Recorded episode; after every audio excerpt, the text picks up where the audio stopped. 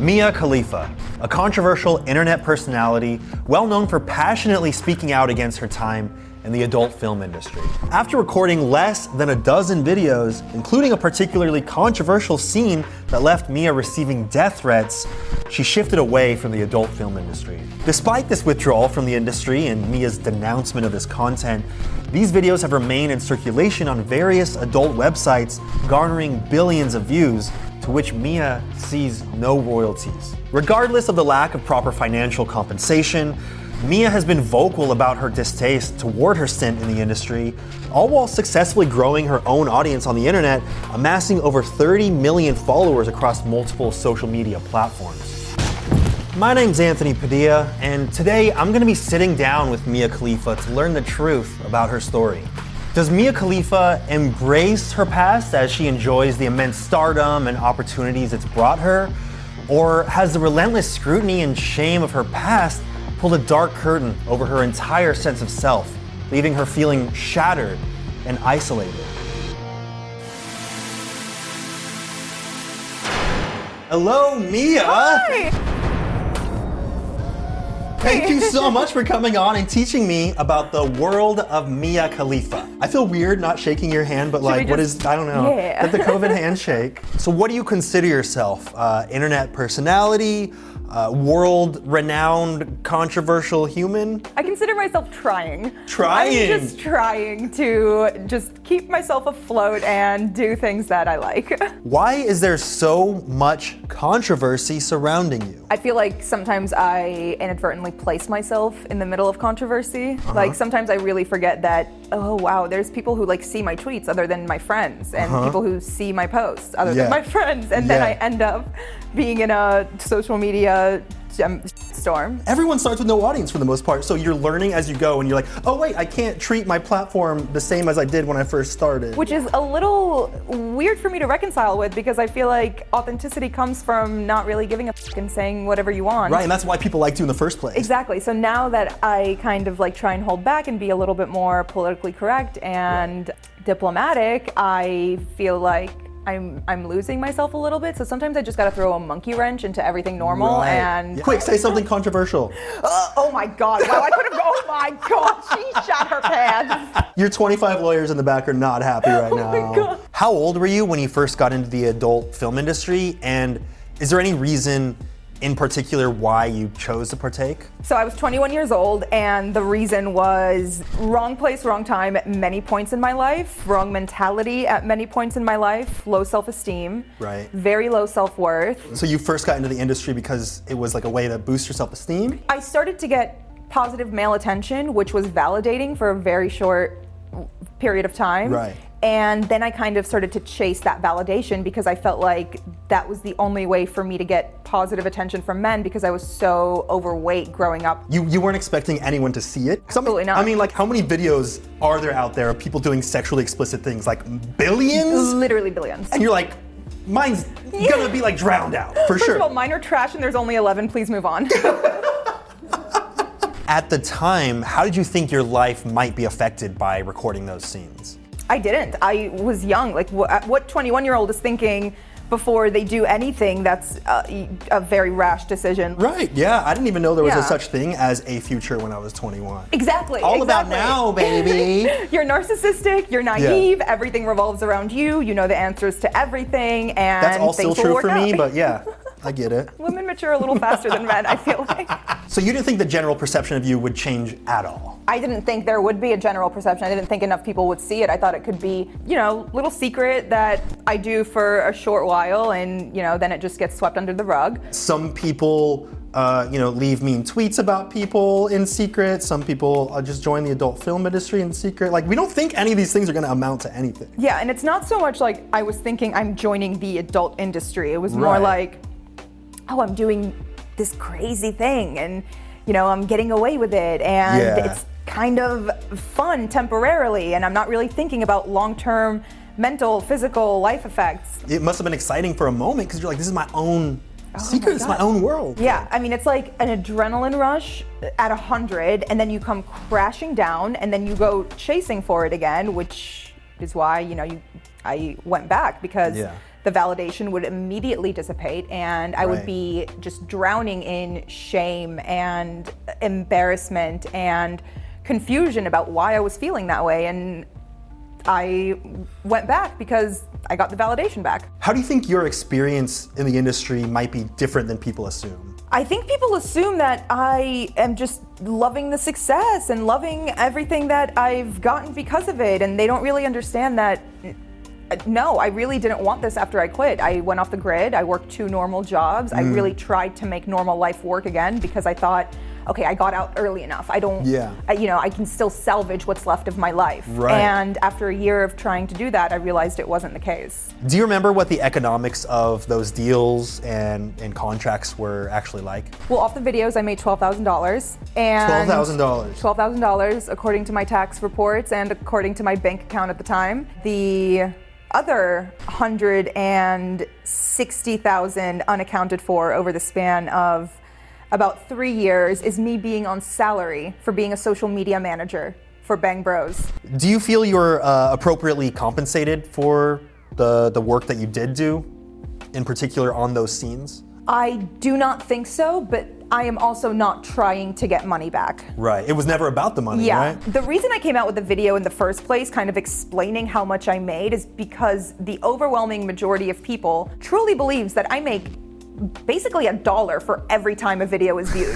They're like, you're famous, you're rich, what do you got to complain about? I have $800 million just from people like viewing the, that's not how it works. Yeah. You get paid for the day and that's it. You don't get any royalties, you don't get anything afterwards, and anything I did receive afterwards, I worked for. Right, so you were contracted by them to work for them separately from the content that you made. Yes, after I left the industry, absolutely. Can you tell me anything specific about the specific scene that raised so much controversy around you? I went in that day, not knowing what the scene was about. I'm in hair and makeup, and the two producers come in to kind of give me the rundown about what is going on in the scene today. And they asked me if I can speak Arabic, and I tell them yes, and they're like, perfect, we're gonna do this. I was asked to wear a hijab and perform in a threesome with another girl as the scene. And how bad did the reaction get regarding the hijab scene? Death threats. Most of the death threats don't come from like the incels watching porn. They come from the people who were just so mad at me for putting on a hijab and making Muslims look bad. Yeah, you literally had people claiming to be ISIS giving you death threats. Yeah, sympathizers. And then my Instagram account at 2 million followers got hacked by ISIS sympathizers and then taken down for propaganda being posted on it. That's super interesting to me that you have had people, you know, build whole hate campaigns surrounding you for that scene, but yet the people responsible for this get to just live high and dry, and they get to continue doing it to this day. Can I tell you what makes me sleep peacefully at night, though? Sure. Knowing that a man made an entire smear campaign against me because that's how much he fears me and the truth coming out. Damn, so, you know you got power when. That gets my hard. Damn, you've been doing push-ups lately? Because it's looking real strengthful. Veins are popping. Yeah. What made you want to leave the adult film industry? Realizing I was in the adult industry. What made you realize that you were part of an industry and not just like doing one-off side gigs? About a few weeks into the contract, they had me signed to extend it once all of the news started breaking out about like with the death threats and with the hijab scene and everything. Like when they tried to lock me in for longer and tried to pivot everything they did with me to be that controversial, like Middle Eastern hijab, like they turned the whole website into basically a landing page for ISIS to put people on their, you know, no fly into wherever they are list. Do you feel like you walked into a trap? I feel like I was led into a trap. It started way before the age of 21, but just being naive and being very vulnerable was not a good combination for meeting the person I met at the age that I was and the things that transpired after. I would say that if I had never met that person, I never would have done porn. I never would have done the things that people know me for doing, and I could have just been living life normally, making $18 an hour, hopefully, somewhere. So, I mean, if you could, would you trade your life now for a more modest lifestyle like that? Yes, I would trade it in immediately, like in a heartbeat. Yeah. And on the flip side, I'm very proud of how far I've come and how hard I've worked to get to where I am and all of the things that I've done against the odds to kind of distance myself from me at age 21. Mm-hmm. And I am proud of that. I'm proud of just coming so far. How has being in the adult film industry, even for such a brief period of time, affected your day-to-day life? People will grab me. People will grab you? Not like, you know, at a bar setting or at a club setting. I'm talking about the grocery store where I just get grabbed and come up to and... They think that they own your body because they've seen your body. Exactly. Like, they will follow me to my car, they will grab me by my arm. When I tell them no politely, they'll call me a or a slut or like anything in the book. It's happened in the most wholesome of places, like waiting to get my passport stamped at the Copenhagen airport. And I'm standing there with my husband and this guy comes up to us, and after I politely say no, because I just got off a 15-hour flight, he screamed at me that I was a bitch and a slut in front of a line of about 45 people, and me and my husband are just standing there with 20 people ahead of us, like, okay, so just don't make eye contact with anybody. So he wanted to get a photo, and then he called you derogatory things because you said no. Yes. They will show you respect unless they feel disrespected, and a simple no is enough to make them feel disrespected. Yep. They can't handle no. They can't handle the word. What is consent, though? What is it? No means yes, maybe. Does yes mean if that's what we're going by? Pretty much. Jesus Christ. Has your history affected your ability to get or maintain a job or certain work? So the first place that I worked at was a law firm. I would either get hit on by the lawyers, or they would make snide comments, or people in the office would kind of get cliquey, or, you know, clients that would come in would whisper. And then the second place I worked at, which was a construction firm, I was the bookkeeper and receptionist. The person who took a chance on me and hired me would not be able to go to any construction site without everybody bringing up the fact that Mia Khalifa works in his office, without like people calling into the office, like contractors, just to try and like talk to me on the phone. Yeah. And I felt like a burden to someone's business that they worked so hard all their life to build up. Right. I'll be like just about ready to sign a contract with a company, and then I get an email saying, oh, it ran up the chain of command a little bit, and we're gonna have to nix it. You're not very brand safe. Because they Googled you, and they're like, oh, never mind. I'm like, you're a company for shaving pubes. What do you mean I'm not brand safe? I understand you felt a hefty amount of shame surrounding your history. Has this affected your self-confidence or anything like that? I feel like the shame was just very consuming, and it was all I could ever think about, to the point where I couldn't be in an interview where someone said the word porn. Like, it would trigger me and send chills down my spine and make me just feel so embarrassed that this is why they were talking to me. Like, this is the only thing that they're interested in. This is the only thing I'll ever be worthy of being talked to about.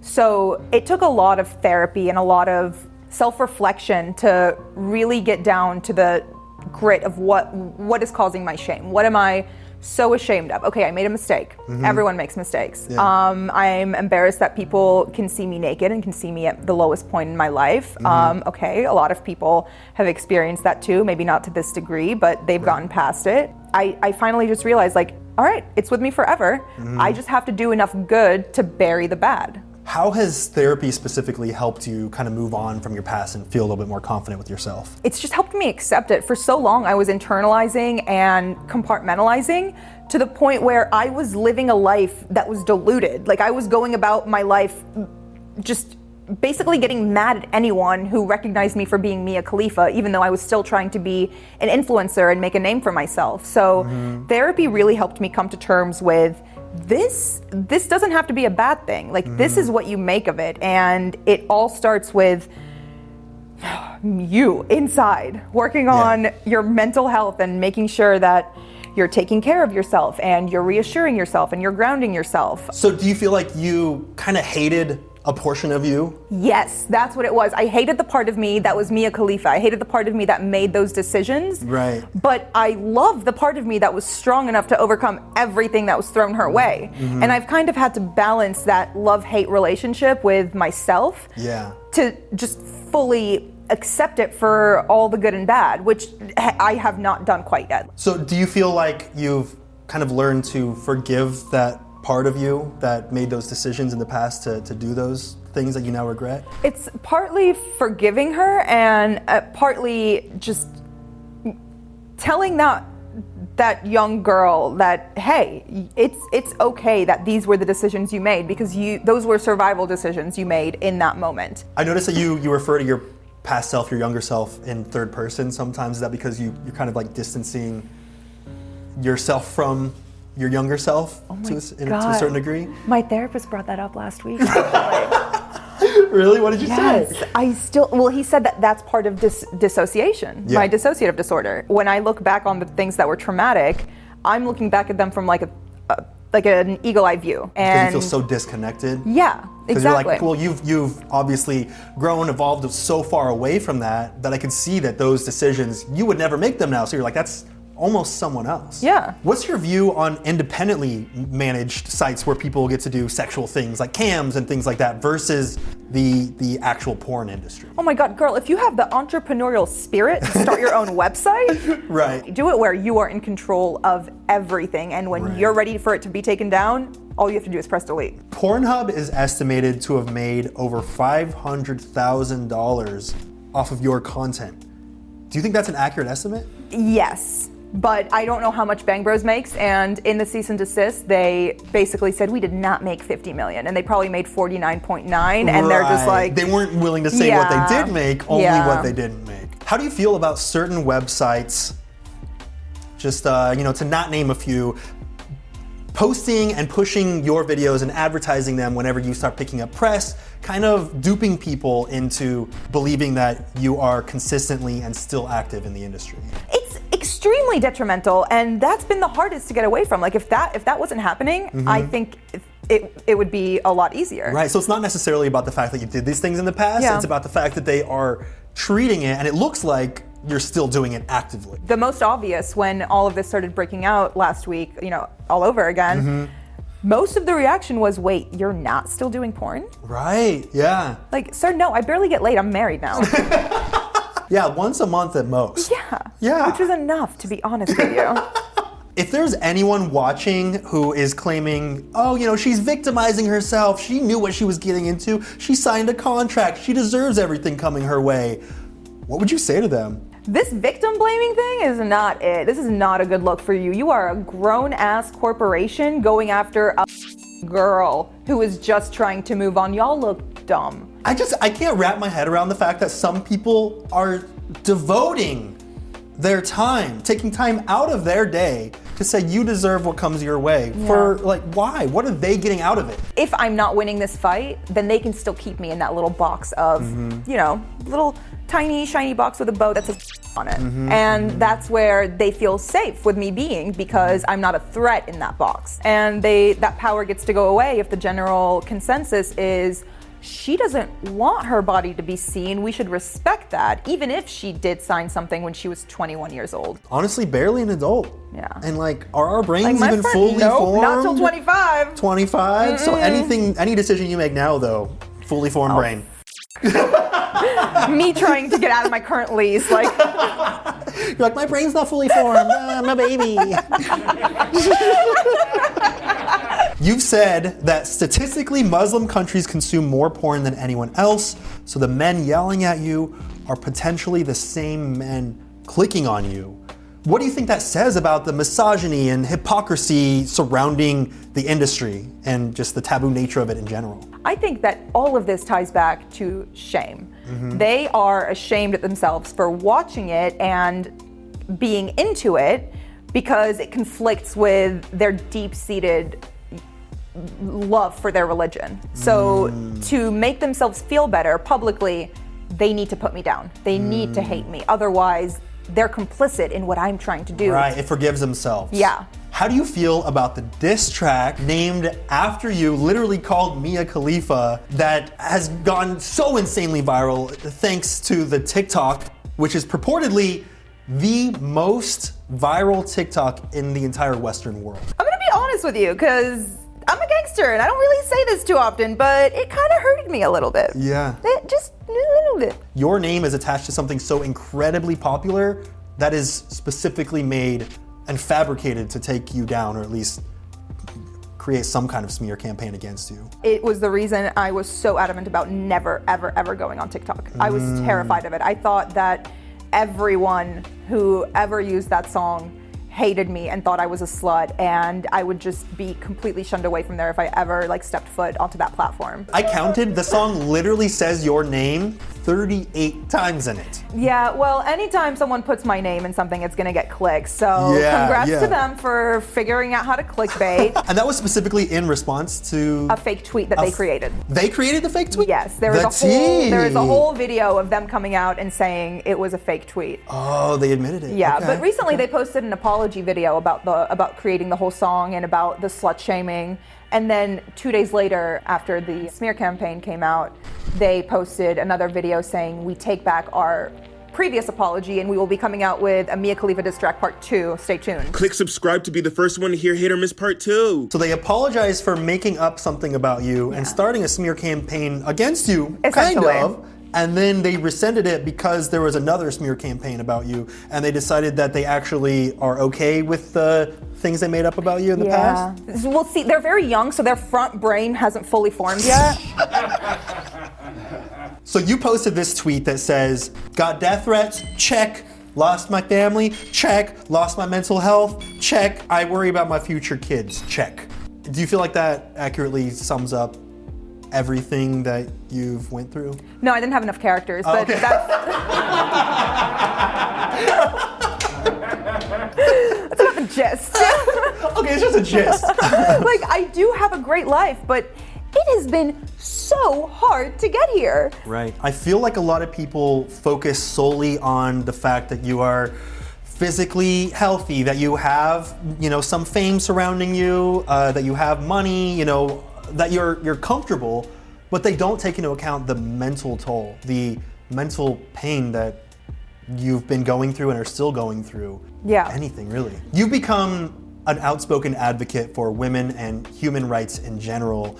If it were up to you and you could change the laws to make things safer for people out there, what kind of things would you change? I just want to protect young women who want to go into this industry. I think that it should be illegal to force a woman to sign a contract right then and there. They force you to sign it then and there in the seat? They don't force you, but they put it in front of you and say, this is your contract, sign it. Like, they're not holding a gun to my head, but it's intimidation in the sense that I'm 21 and there's 4 men around me. All saying, you can trust us. Yeah, like, we want to protect you. Like, this is going to be amazing for you. Like, we're going to do so many incredible things. And I'm terrified, and I've just lost my family, and I'm just now trying to leave a toxic marriage that I was in. And the world hates me, and all of these things going on. A lot of people out there with power know how to make people feel like they should do something immediately. If a billion-dollar corporation wants a woman to sign away her body's rights, they should be forced to hire a third-party attorney to review her contract for her. Yeah. I feel like contracts should require at least some time to, mull it over a little bit and think about and read in detail what you're really getting yourself into. I think it should be illegal to show someone a contract for the first time and have them sign it right then and there, unless they make that choice very apparent. I was still very much in that validation-seeking mindset where I didn't know if I said, I want to have an attorney look at this, or I want to think about this, or I don't like this part of the contract. I thought that they would just say, all right, kick rocks, leave. I feel like now you know, and at least it's, you can now send a message to people. Read a contract, give yourself some time, hire the right people, really think about it. It's not a good position to be in. No, especially when you're young. You feel really helpless. Yeah, absolutely. And there's nothing to be done about it because it's right there on paper. You signed it. Like, there's no refuting it. If there's anyone watching this right now who is young and thinking about getting into the industry themselves, is there anything that you'd want to say to them? Own your content. Own all of your content. Do not work with any of these production companies that promise you the world and offer you nothing. Like, these girls are making bank on OnlyFans, and it's 3 buttons away to take everything down if they so choose to in the future. It sounds like this discussion is way beyond just the industry in general. It's specifically about contracts. It really is. That's what it comes down to. I'm not against the porn industry.